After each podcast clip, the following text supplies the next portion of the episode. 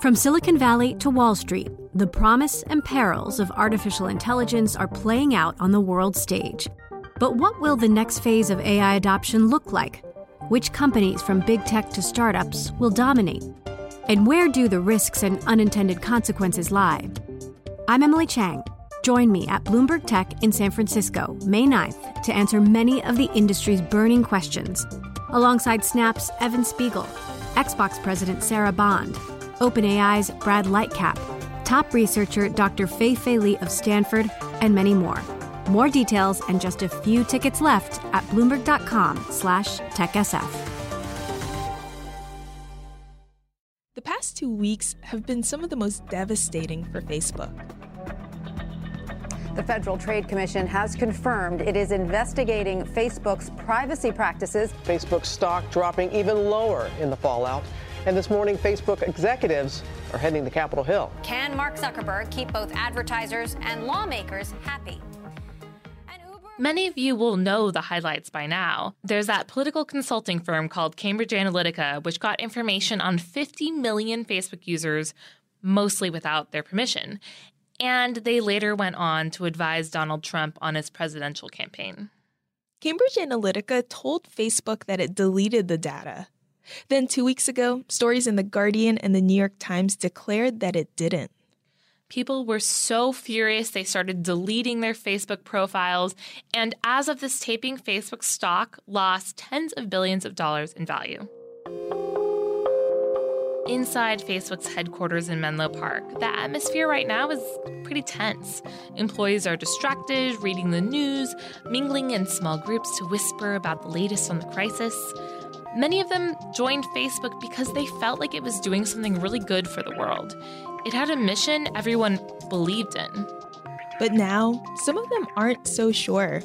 For both current and former Facebook employees, this is not just about Cambridge Analytica. It's become this moment of reckoning, of realizing this immense power that Facebook now holds and the responsibilities of that.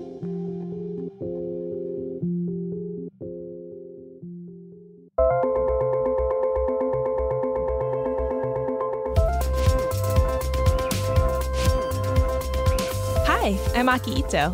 And I'm Sarah Frier. And this week on Decrypted, we're going to hear from a number of former insiders at the social network.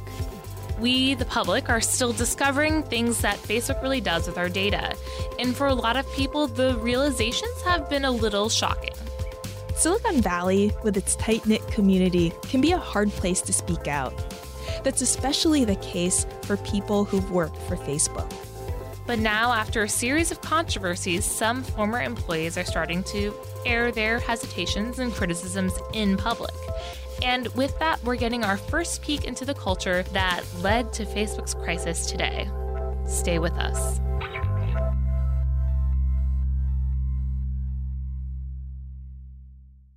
So, Sarah, let's start with some context. Back a couple years ago, it was incredibly unusual for a former employee to criticize Facebook publicly. Yeah, Facebook has this culture where they really want it to feel like a family, and you're given access to all this non public information about the company roadmap.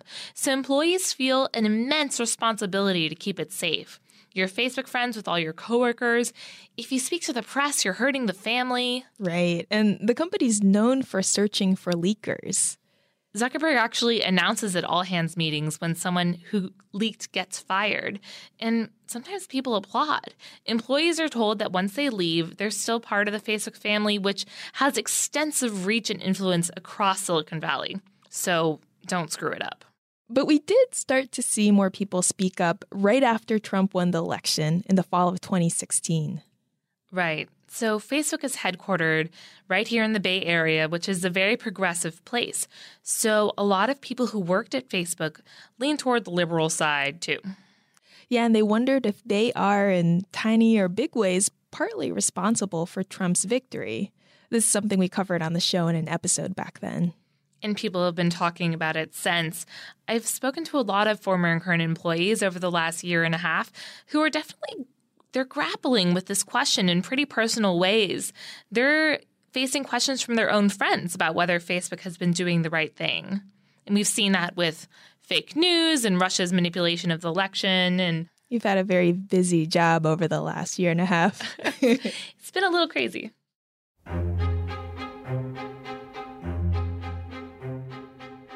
At the end of last year, Chamath Palihapitiya, he's now a high profile investor but used to be a key executive in Facebook's early days of growth. He talked to a group of Stanford University students about some soul searching he was doing. I feel tremendous guilt. Um, I think we, I think we all knew in the back of our minds even though we feigned this whole line of like there probably aren't any really bad unintended consequences i think in the back deep deep recesses of our minds we we kind of knew something bad could happen Chamath was talking to a pretty small audience, but these comments just blew up in the media. He probably wasn't expecting it. Since he's a good friend of the management team at Facebook, you can imagine he got a lot of calls and texts after that. Because he then made this strange appearance on TV where he said he wasn't talking about Facebook, he was talking about social media in general. It sounded like he was trying to walk it all back. Chamath isn't the only one who made his name off Facebook and is talking about them now. Sean Parker, who joined Mark Zuckerberg in Facebook's earliest days and was the president of the company for a while, a huge chunk of his wealth comes from his time at Facebook, and he said last year that these tools were built to psychologically manipulate people. Justin Rosenstein, he's the guy who's credited with inventing Facebook's like button, now warns about technology addiction. And Chris Hughes, one of Facebook's co founders, talked to Bloomberg in an interview that was taped a couple months ago. I think Mark, in particular, has been really clear about Facebook's responsibility in the 2016 election and has taken stock of his own responsibility to think about how Facebook influences our politics and our culture, and the recent changes with the newsfeed and some of the other things that they're doing are a reflection of that. But the first step is understanding that that responsibility exists, and I think, at least in Facebook's case, there's an embrace of that. Then, two weeks ago, the criticism around Facebook notched into higher gear. After the news broke that Cambridge Analytica still had the data it improperly obtained on millions of people, more people came forward to voice their criticism of Facebook. One vocal critic has been Sandy Parakilas. His job was to address data privacy issues with regards to all the external apps that get access to our data on Facebook when we log in using Facebook. Right after the Cambridge Analytica scandal broke, Sandy wrote an op ed in the Washington Post. Apparently, in 2012, way before Cambridge Analytica harvested the data on the millions of users, he tried to warn Facebook's executives about the lack of protections that were in place. Sandy taped this interview with PBS's Frontline before the scandal broke. Because I had been the main person who was working on uh, privacy issues with respect to Facebook platform, which had many, many, many privacy issues. It was a it was a real hornet's nest of problems because they were giving access to all this Facebook data to developers with very few controls. Sandy was actually a musician before he decided to go back to grad school and get into tech. And this was his first job in the tech industry. Due to, I'd say, organizational chaos and you know a lack of prioritization of, of privacy, ended up being me. What did you think about that at the time? I was horrified. I didn't think I was qualified. Did you say that to anybody? I did. Yeah, I did. And uh, the response I got back was basically, you know, don't you think this is important? It, it, it was essentially people above me didn't want to be on the hook for this. I spoke to another former Facebook employee, someone who joined long after Sandy left. His name is Kevin Lee, and when he was at Facebook, he worked on global spam operations. This is his first time speaking out about it. My team was more focused on the the mass scale of these things. So it's really around bot attacks and really mass creation of either fake profiles or the mass kind of uh, takeover of legitimate accounts to spread either misinformation or scams. Kevin started at Facebook in November 2014 and left the company two years later, right after the 2016 presidential election. The focus of the current scandal, how app developers were able to access data on millions of people, well, that fell outside of Kevin's purview, but still, he was able to see that Facebook wasn't in the habit of enforcing its terms and conditions with developers. In this case, hindsight is 2020 here. I think the biggest area that was not adhered to or not given enough attention was specifically around the enforcement of developer policies. So the developer policies were changed to be more private and kind of keep user information more secure and more kind of private. However, uh, there wasn't enough enforcement, in my opinion, in terms of okay, now that we've changed our policies, are we really uh, are we double checking to make sure that the people that had access to this data prior have deleted it or have taken the necessary steps to uh, remove it? And I don't think, from a enforcement standpoint, uh, that was uh, there was enough attention paid there. So, when you were at Facebook, why do you why do you think they didn't devote more resources into enforcement? I mean, I can hypothesize uh, that's really more of a developer um, community question. I think there were resources devoted to it, but there's always a, a trade off in terms of okay, we want to open up our uh, developer APIs, we want to grow the company, and oftentimes there's this trade off between uh, security and privacy versus uh, opening up the platform and making it as viral or really addictive as possible. And, and some of those decisions um, maybe were made more on the, the growth side of things. And uh, as a result, open them up to more potential exposure to some uh, a case just like this.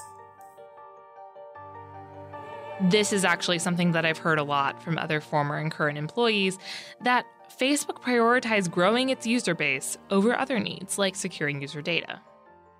There was a internal motto at Facebook. I, I mean, it's been published. The, the motto was like "move fast and break things," and that was very much a a mantra that uh, the company followed for years. I think, I mean, it's shifted a bit, uh, but essentially, unfortunately, in this case, the company did move fast, and what it broke uh, was really user trust. And now there's a lot of repair work and a lot of goodwill that needs to be built again. For some people, the public criticism of Facebook put them in a pretty awkward position. This is what one former employee, Bret Taylor, told our colleague Emily Chang on Bloomberg TV. You have uh, people like Brian Acton, the co-founder of WhatsApp, which Facebook bought for $20 billion, saying to delete Facebook and other former Facebook insiders, you know, really talking about uh, the potential threats of the social network. Are you in that camp? You know, I, I have a great deal of, you know, personal connection and loyalty to that company. So it is obviously sort of uncomfortable for me to talk about.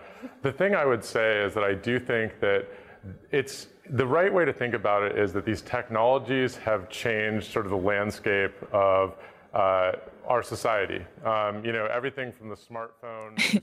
we can call that the artful dodge. Well, even with more people speaking up, there's still this expectation to keep your grievances private. There are two things that happened just this week that illustrate this. So, I got a tip on a project and I asked a current employee about it.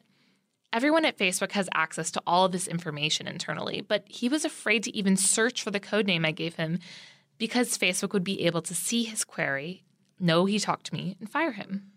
I told him, Don't worry about it. I don't want you to get fired. In another case, a former employee posted online that they'd be able to help people understand the Cambridge Analytica scandal. The post didn't stay up very long. They removed it when Facebook sent them a note reminding them of their contractual confidentiality agreement. so Facebook had someone following all this internet chatter? Seems like it. But some people in Facebook's community do see a silver lining to the crises that the company has gone through like Michael Hoefflinger. He worked on ads at Facebook and went on to write a book about the company. Michael told me that he hopes this could be a lesson that will make Facebook a better company in the future. You know, and I hope that in this discussion, in the critique that's coming, especially from folks that have been inside of Facebook, that the objective really is to get to a future where we become smarter at how we build, more empathetic about how we build, not about not building. And Facebook has already announced some changes. There was a big one just this week about how they're limiting the third party data that advertisers can use to target people on the network. This is something that could actually make it harder for advertisers to use Facebook. Uh, that's not usually the direction they move in. Yeah, it means less money for Facebook, right? Right. It could potentially mean that. And then there is, according to my sources, just this in depth review happening at Facebook and every team going through all the different data uses of every part of Facebook and figuring out if those are actually necessary. Like, do we need this data in order to create a better user experience? Mm-hmm. So I'm sure we're going to keep learning more over the next few weeks. And publicly, we're going to hear from CEO Mark Zuckerberg testifying in front of Congress pretty soon. We don't know exactly when, but it'll happen. What's the number one thing you'll be looking for in that testimony? I just think it's going to be so difficult for him because a lot of these questions are about things Facebook did wrong so many years ago. And the way somebody explained it to me, uh, one of the users I talked to actually explained it best. He said it's like toothpaste out of the tube. Like the data that Facebook shared with developers way back when, they are not able to tell Congress today where that data is now. There was no like auditing that happened back then to try to chart this out. So Zuckerberg is going to go to Congress and he's going to be explaining how far Facebook has come in protecting its users. And he has to hope that that will be enough. You know, ahead of this episode, we asked our listeners to send in their own questions for Mark Zuckerberg. We'll close our episode today with a couple of our favorites. Rebecca Guzman from Burleson, Texas. Why should we stay on your platform after your company violated the trust and privacy of millions of users? Hi, my name's Marcus. I'm from Germany, and my question is Mr. Zuckerberg, how can you justify deliberately deceiving all of your users to gain access to their private information, even though your apps and the disclaimers involved are delusive and non exhaustive, uh, referring to the excessive amounts of data that you actually collect? Greg Wall. At the end of the day, Mark, will you and your product be a tool for greater good or a tool for mass surveillance? This is Paul Johnson from Pennsylvania. Sincerely, at night, when it's you, God, and the pillow, do you ever think that anything that you've done is wrong?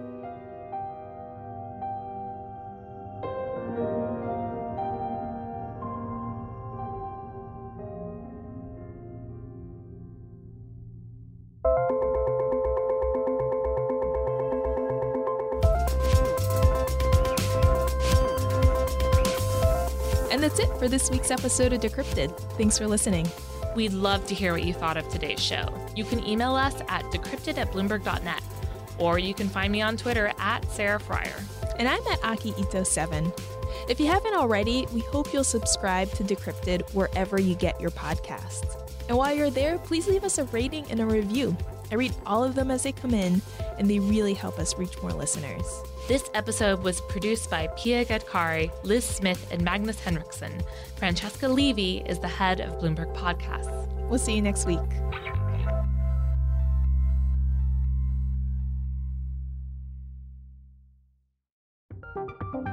From Silicon Valley to Wall Street, the promise and perils of artificial intelligence are playing out on the world stage. But what will the next phase of AI adoption look like? Which companies, from big tech to startups, will dominate? And where do the risks and unintended consequences lie? I'm Emily Chang. Join me at Bloomberg Tech in San Francisco, May 9th, to answer many of the industry's burning questions, alongside Snap's Evan Spiegel, Xbox President Sarah Bond, OpenAI's Brad Lightcap, top researcher Dr. Fei Fei Li of Stanford, and many more. More details and just a few tickets left at bloomberg.com/techsf.